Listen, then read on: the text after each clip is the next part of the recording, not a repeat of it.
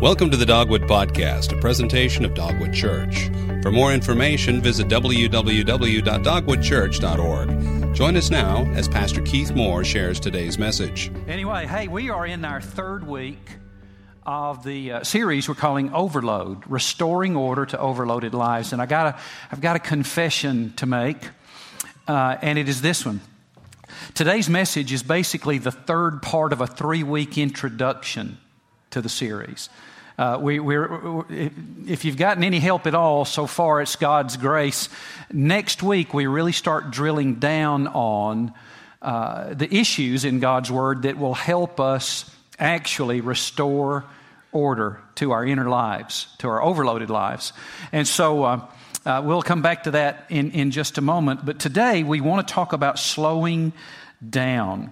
I came across an article in USA Today, and here's what the writer said. Just a couple of sentences uh, caught my attention. Here they are. Today, people are souped up, stressed out, and overscheduled. In this brave new world, boundaries between work and family are disappearing. Everyone is mobile, and every moment of the day is scheduled with daycare, school, after school activities, and 10 to 12 hour work days. This pressure cooker lifestyle is so rare that anthropologists are now studying it to see how it will affect us. Now, my response to that was, Really? Do we really need the anthropologists? I mean, don't, couldn't you tell me how it's affecting you right now? Uh, yeah, I don't think we need a bunch of scholars to take a bunch of time off and sabbaticals and write dissertations on how this hurried lifestyle is affecting us. I mean, look at us. And that we are stressed out, worn out, uh, tired, uh, harried, hurried, uh, habit controlled uh, people. Man, Lord, help us. That's, that's the point of the sermon today is, Lord, help us. So we can pray now and go home. Um, if he'll just do that. Uh, but I did find in God's Word at least four big uh, effects uh, of the hurried lifestyle. And uh, they're evident in my life when my life is too hurried, they're evident in your life when your life is too hurried. And, and here's the first one when my life is too hurried, number one, I feel stress. I feel stress. Uh, the verse here, Song of Solomon, chapter 1, verse 6. Uh, some of you have never read Song of Solomon. Uh, believe it or not, you said, uh, I wonder why he's never preached on that. Have you ever read it? Not many of you, you know why I haven't. It's just you just got to have a select audience to uh, walk through that book. Now, everybody will go home and read it, hopefully. I mean, again, like I say sometimes, what are you going to do when you get to heaven and Solomon walks up to you and says, Hey, how'd you like my book? So you might want to read that one. But it's interesting, in the very introduction, first few verses uh, of Song of Solomon, the young woman who was the lover of Solomon in, in this book uh, says that there were people who were making her work too hard. And here's the quote. Let's pop that back up on the screen, would you? She said, I had no time to care for myself. Wow. No time to care for myself. Now, you know, it's not supposed to be that way.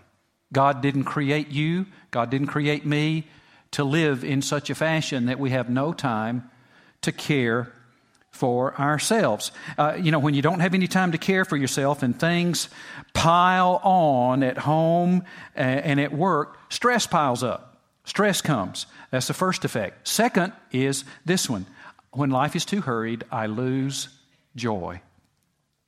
I mean, the faster you move, the less time you have to enjoy the life God created you to enjoy. Job himself said in Job chapter 9, verse 25, My days go faster than a runner. They fly away without my seeing any joy. Now, that's not all. When my life is too hurried, not only do I feel stressed, not only do I lose joy, but number three, I'm unproductive. I am not productive. Now, that's, uh, that seems like it wouldn't work that way. This is counterintuitive, right? I mean, you, you might be asking, well, Pastor, wait a minute, wait a minute. If I slow down, if I lower the pace, how is it that I could possibly get more done? Yet that's precisely what God's Word says. Take a look at Proverbs 21 5 right there on the screen. Careful planning puts you ahead in the long run. Hurry and scurry puts you far behind. And in Proverbs chapter 19, verse 2, the Bible says this A person in a hurry makes mistakes. A person in a hurry makes mistakes. I feel stress, I lose joy, I'm not productive. And here's the fourth effect when life is too hurried, I can't hear God. I can't hear God. Uh, the psalmist said in Psalm 46:10, quoting God, "Be still and know that I am God." Now, what he's saying here is how we can know him, how we can hear from him. I mean, when, we, when life is too hurried, we cannot hear from the person that we need to hear from the most. We can't hear from God. He said, if you want to hear from me, slow down. If you want to hear from me, be still. Still your heart, still your emotions, uh, still your body. Uh, be still and you'll, you can hear from me. Uh, I can't remember the address of the story, First or Second Kings, I believe, back over in the Old Testament. We find the story of the prophet Elijah. Now, Elijah had just had a huge spiritual, literal mountaintop experience on Mount Carmel, where he, the lone prophet of Jehovah, the God of the Bible, uh, did a face off with 400 prophets of the false god Baal. Uh, he, was being, he was worshiped by the king and by the queen uh, of Israel at that time. And, um, and Elijah was the lone guy saying, No, no, no, no, no. Big standoff. And uh, there was a power move by God uh, where he displayed his power that he was the one true God. Well, in response to that, Jezebel, the queen, threatened the life of Elijah and so he ran. He ran in, into the wilderness. Uh, the Bible says he got by a brook. He spent 40 days in solitude, kind of got depressed. 40 days in solitude. And then on the 41st day, uh, after waiting on God, all of a sudden it says he was in a cave and a, a, a, strong wind came, but God was not in the wind. And then an earthquake came and God was not in the earthquake. And then a, a, a fire came, and, but God was not in the fire. But then God spoke. How? Yeah, yeah, yeah. Some of you know, you've read the story. And then in a still, quiet voice, God spoke. Interesting. After 41 days of slowing down, 41 days of solitude, quietly, God spoke. Uh, God can use a cosmic two by four to get our attention. Maybe he does sometimes, maybe, maybe he doesn't. But most of the time, he will not be rude. He won't make us listen to him. He will not interrupt most of the time.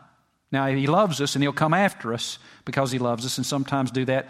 But most of the time, if, if you're his child and you want to hear him, he says, slow down, get still, be quiet, and you can hear from me. When life is too hurried, I'm stressed out. I lose joy. I'm not productive. I can't hear God. So, what do we do about it? We slow down.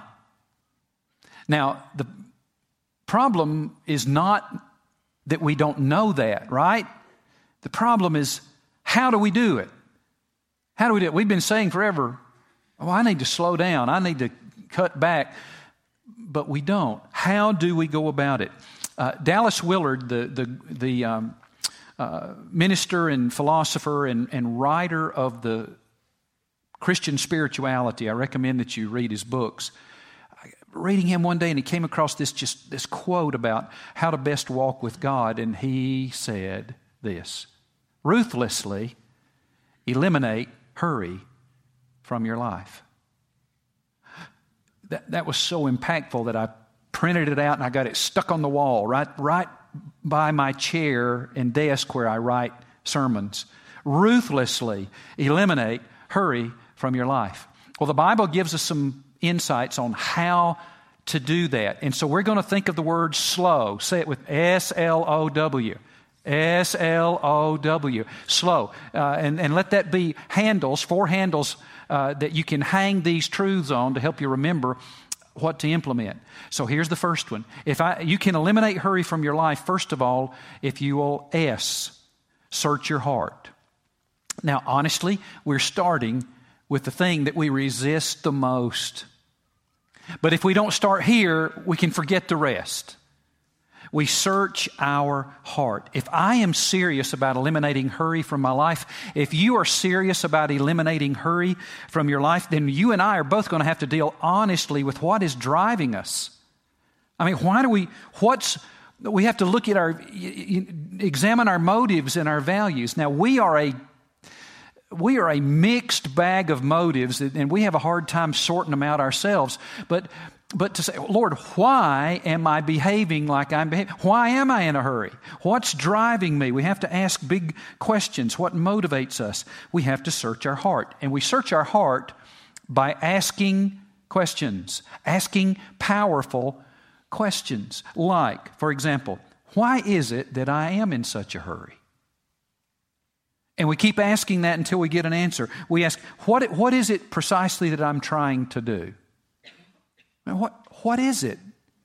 Why am I, what is it that I'm pursuing that makes me behave in such a destructive fashion? Uh, we ask, what's driving me? We ask, what, what am I looking for? What am I depending on? What or who to make my life good, to make my life uh, happy and right and clean and, and beautiful? Uh, you see, if, if hurry is the primary characteristic of our lives, then it says this about us something's wrong in here. Something is not in order in our heart, in our soul, in our, in our spirit. It's an indication that at the very core of our being, we need transformation. It's not a time management problem, it's not a money problem, it's not a work problem. It's a spiritual problem. Something is not right with our spirit at the core of our being. It all starts with the spiritual. Now, spiritual means the ability to relate to God. And that we're not relating to Him rightly. We're not thinking rightly about Him, believing rightly about Him, and relating rightly with Him. If we are driven if we are in too much of a hurry. So, the good thing about recognizing that we're in a hurry is that we're, we, we can make a good diagnosis. Ah, then something's not right in my spirit with God. I'm not rela- believing rightly nor relating rightly to the God of the Bible. And so we, we ask the question what is it that, why am I constantly pushing for more? Why am I pushing for more experiences, more activities on the schedule, more money in the bank, more thrills and chills? Uh, you know, what is it that's driving me to have more and more? If we're not satisfied, the indicator is this it's the same thing that the old Christian writer wrote in the gospel song years ago. And here are the words Only Jesus can satisfy your soul. You say, Yeah, I know that. What else? No. It's not Jesus plus something, right? It's Jesus plus nothing. Nothing. Nothing. No one else. Uh, n- nothing. Not, not our effort, not our, not our money, not this, not that. Oh, if I only had that. And you know, Jesus plus nothing. Only Jesus can satisfy your soul, and He's enough.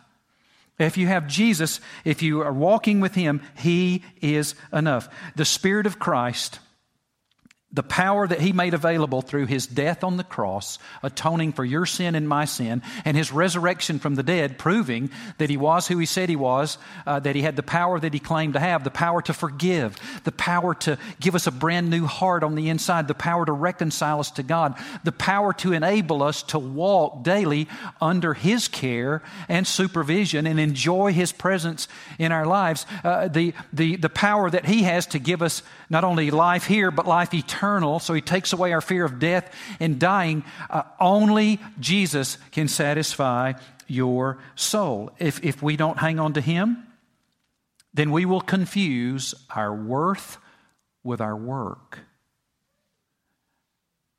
And we'll keep comparing. How am I doing with that guy? How am I, how's my company doing? How's my church doing with that church over there? I mean, we get pastor, same thing. I fight the same kind of stuff. We will find ourselves comparing and seeing how we are doing. It's the spiritual version of keeping up with the Joneses, and it is destructive. Now, some of you would say this right now, Pastor. I I uh, I know you're supposed to say that Jesus is the answer. I know you're supposed to say that. I'm not surprised at that. In fact, I would be disappointed in you as my pastor if you didn't say that. I mean, it just sounds like what we're supposed to say. But, but, I, but I, don't, I don't think that's it. I think it's simpler than that. I think I just need to clear my schedule. Well, clearing your schedule is a good thing. But let me, let me speak to that just a second. Clearing your calendar, Clearing your schedule is a, a superficial band aid approach to the external. And if we don't start with searching our heart and having a transformation of the heart, then in a week, we can clear the schedule. A week later, you know, seven scheduled demons have jumped in and filled it all back up with stuff that really doesn't matter, right? How many times have you done that? A bazillion? That's not it. That's not it. We begin, if you want to eliminate hurry from your life, if I want to eliminate hurry, I begin by doing the slow, hard work of searching my heart. Searching my heart. God, why am I the way that I am? Uh, take a look at this. Ecclesiastes chapter 4, verse 6 says this It's better to have only a little with peace of mind than be busy all the time. Proverbs 14:30 says this, a relaxed attitude lengthens a man's life. Jealousy rots it away. Now, jealousy is another you can put the word uh, to be jealous of something or someone, it's we're back to that comparing. How am I doing? How am I doing with, compared to them or them or them or him or that company or that organization or that team? How are we doing? Mm, mm. Jealousy rots away the length of a man's life. Uh, so search your heart, check your motivations, ask yourself the hard questions. If you want to slow down, eliminate hurry from your life, begin with S, search your heart. L stands for this the next activity learn to say no. Now, many of us are addicted. You know, our church is a church full of addicts. Uh, many of us are addicted to speed. Now, not the drug, the pace, the pace of life. Actually, we're addicted to the, the natural drug that the pace of life can produce adrenaline. We like the adrenaline rush from having a certain high level of activity because it gives us the false feeling of importance. I must be important because I'm so busy. I must be important because I'm so tired. I must be important because people can't get in touch with me. I must be important. Uh, it gives us, it is a false sense, but it does give us a feeling of importance. So we have to go back to the question I can't say no. Well, I'm back to searching my heart. Why can't I say no? So there's a reason. Uh, there are many reasons. Uh, sometimes it's because we are immature. And what I mean by that is we, we have not matured to the point that we think. In 1977, Allison and I sat in the room with about 40 other adults with a man by the name of Dr. Max Barnett. Any, any uh, University of Oklahoma alumni in here or fan? Yeah, you don't count. You raised your hand in the last service. Who else? Any guy that'll admit it? Yeah, University of Oklahoma? Okay, okay. Max Barnett was the campus minister and the chaplain on the football team for about 300 years. He was there forever. He was, he was an institution in himself. Magnificent, magnificent man of, of God. And he uh, sat in a room with some of us talking about the spiritual life. And he told this story. Uh, again, remember 1977. I don't know what the population of Norman, Oklahoma is now, but he will reference it in this story. He said that a young businessman asked for a, a conversation with him, came to him and said, Max, I, am distraught. He said, well, What's the problem? He said, Well, I had one night, I had one night free in my weekly schedule, and I just gave it away. He said, Well, why'd you do that? He said, Well, there was this thing and this civic responsibility, and, and, uh, and you know, it needed to be done, and nobody else would do it. He says, So now what you're telling me is that you had, now, you had one night free in your weekly schedule, and there was this, you can't, the spirit, this uh, civic responsibility of some sort, and they asked you to do it because nobody else would do it, and you gave that time away. Yeah, he says, now, okay, well, there are se- approximately 75,000 people who live in Norman, Oklahoma. The young man said, right? He said, and so you're, what you're telling me is that 74,999 of those people didn't think this was worth their time. Well, I guess. He says, so if, you, if 74,999 people don't think this is worth doing, do you think you should do it? The guy said, Well, I never, I, I didn't think about it that way. He said, Right, you didn't think. The ability to think is called maturity.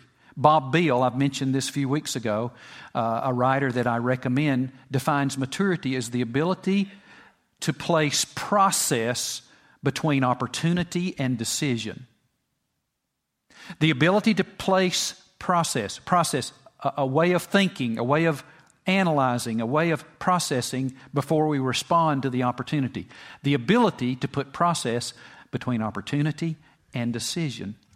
And so sometimes uh, we don't we don't do uh, uh, we don't say no because we are immature and we're impulsive instead proverbs 20 verse 25 says it this way an impulsive vow is a trap later you'll wish you could get out of it. So, what do we do? Well, remember, in, in walking with God, we're to train ourselves to be like Jesus. Uh, Paul wrote in his writings to Timothy train yourself for godliness. Not try to be godly, train yourself. Because you can, you can do by training what you cannot do, now do by trying. That works in every realm of life. You can do by training what you cannot now do by trying. So let's train ourselves to slow down. Let's train ourselves to say no. Here's a spiritual exercise that I recommend. Uh, once a month or so, or if you need it often, ramp it up to once a week. Have a day where you practice fasting from hurry. Fast from hurry. That's kind of a funny way to remember it. Fasting, not speed, but the Bible exercise of fasting. Fasting is when you, when you abstain from something uh, in order to gain uh, spiritual depth. Uh, it's not always a negative thing, it's not always a painful thing. Uh, so we fast from hurry. Here's what I mean by that. On that day, say no to hurry, say eliminate efficiency, uh, take your watch off. It may work best on your day off or on your Sabbath day to do this, first of all. But um, for example, on that day, um, if you, um, if you go shopping, um, park in the parking space at the far end of the parking lot, as farthest from the door as you can get it, and walk slowly into the store. And after you've after you've uh, finished shopping or you've got your goods and you go to the checkout counter, take a moment and look at all, like at the grocery store, check all the lines and get in the longest line. Now I got a reaction from that one. Get in the longest line. Uh, when you leave and you get in your car and you stop at a traffic signal, uh, get in the lane that's got the big dump trucks in it. You know, or the, or the, or the lane that's got the, the most cars in the lane. Uh, you just go through your day intentionally being slow. Eliminate efficiency. Say no to hurry. Say no to activity. Say yes to living your day as slowly as you possibly can. So, if we're going to learn to say no to speed and yes to slow, if we're going to eliminate hurry from our lives, S stands for search your heart. L stands for learn to say no. The third action is this one. When life is too hurried, then also learn to obey the fourth commandment. This book, the Bible, is God's word to us, God's written revelation of Himself and His ways to us. We learn, we, we meet Him in this book, we learn of Him in this book, uh, and there He also gives us principles, truths uh, by which He wants us to live, and He wants to enable us to live that way. Uh, big principles, some of them starting with God's big 10 list, top 10 list, the 10 commandments. Some big, pretty big things in there. You shall have no other gods before me. You shall you, you know, you, you shall not murder, you shall not lie, you shall not commit adultery, you shall not covet. Uh, and right up there in the top 10, we find Exodus chapter 20, verse 9 through 10. Take a look at it. You have six days in which to do your work, but the seventh day is a day of rest dedicated to me. He says, rest. It's one of the top 10. So, every, if you want to slow down, Every seven days, take a God designed day off. For most of you, this day of the week is the best day. And so uh, we're not going to spend a lot of time on this right now. This is such an important issue that we're going to take one whole Sunday and come back to this one toward the end of the series.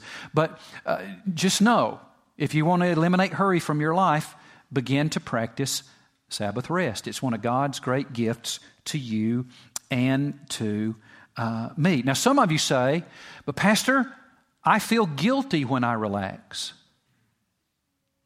Okay, let's step it back all the way back up to search your heart. Why? That, that, that means then we ask, now, why would that be? Why? That's not, that's weird. Why would that, why would I feel guilty? What is in me that's wrong that causes me to feel guilty when I am obeying God and resting. Well, something's up. We need, we need God's help. We need Him to straighten us out. And uh, ob- observing Sabbath rest helps. Look at Psalm 127, verse 2. It's useless to rise early and go to bed late and work your fingers to the bone. Don't you know that He, God, enjoys giving rest to those he loves? Well, he does. Again, if, I'm, if I remain guilty, then that's an indicator that I am not thinking rightly about God and who He is, and I'm not relating rightly to Him. I'm looking for something or someone in addition to Jesus to cleanse my life, to beautify my life, to make it right, to make it good. Uh, it, it, we, we're we're off base here. God, help us. God, help us. So if I want to eliminate hurry from my life, if you do, we search our heart. We L learn to uh, learn to say no. O we obey the fourth commandment, and then here's a fourth action. The W stands for wait for God's timing. Don't you love the word wait? Wait a minute. Wait. Kids, don't you love it? Hey, mom, can I? Dad, can I? Wait. Mm. Mm. Uh, I have a friend. One day I was working with him in Texas, and I was leaving uh, work for the day, and he was standing at the back door. His car was in the shop, and he's waiting for his wife to come by and pick him up. He's staring out like this. I came by and said, Hey, I'll see you tomorrow. He didn't say, Have a good day. I look forward to seeing you. Thank you. He looked at me and he said, There's two things I hate worse than anything in the whole world, and both of them are waiting. Is that you? Some of us just can't sit still fast enough.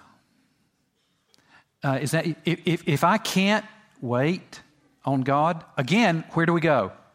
All the way back to S. Why? Why?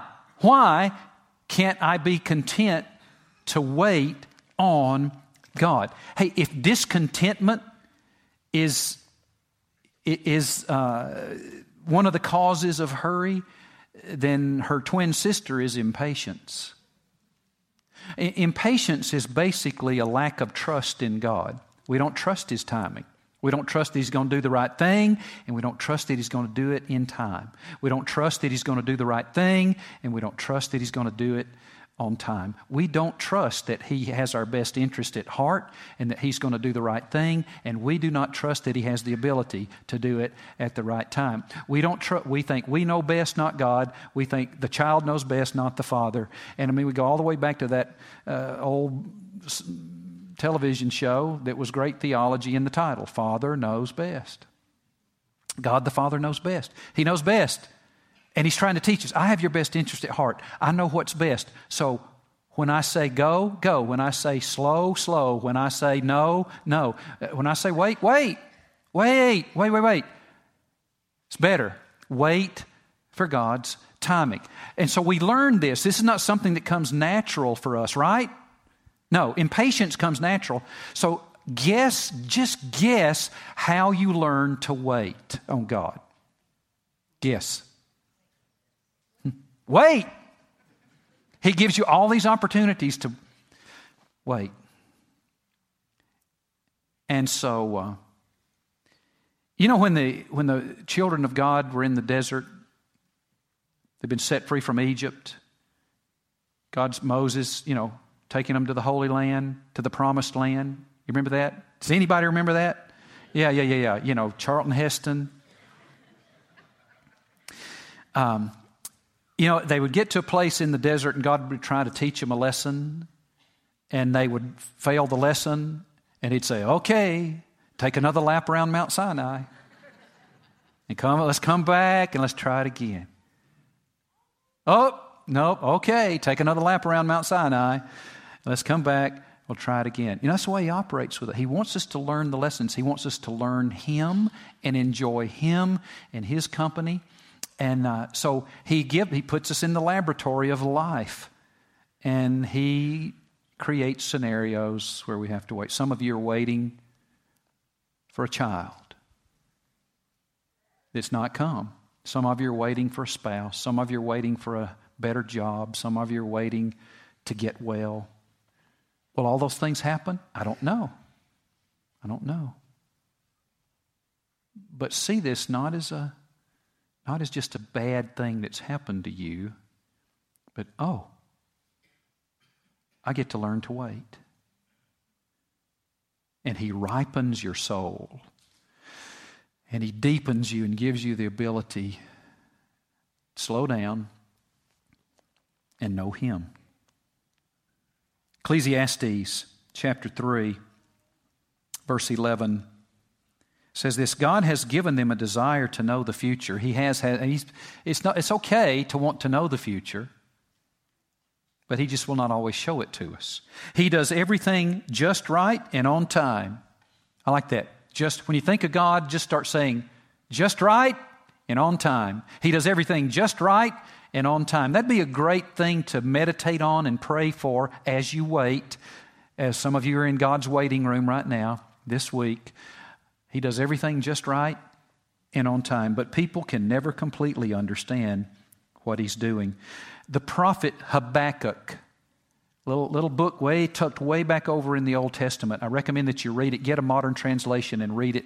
Magnificent book uh, Habakkuk was a prophet and he had some big questions from God. He was disturbed about some things that he didn't understand. he was kind of ticked at God and he kind of ticked at the situation and he kept asking these questions. And then he said, You know, when's this, when's this thing going to be made right? When's this stuff going to happen? All this stuff you say is going to, you know, when, when, when? And he was kind of, Hurry, hurry, hurry, God. And here's what God said in chapter 2, verse 3 This vision is for a future time it describes the end, and it will be fulfilled. If it seems slow, wait patiently, for it will surely take place. It will not be delayed. Pray with me. Lord, we need your help with these things because we do not naturally search our hearts. We do not naturally say no to things we should say no to we do not naturally obey your command to take a God designed day off every seven days. Lord, we, we do not naturally wait on you. Lord, help us, we're discontent. Lord, help us, we're impatient. Lord, help us. We're jealous and comparing. Uh, Lord, help us. Help us instead to be still and know that you are God.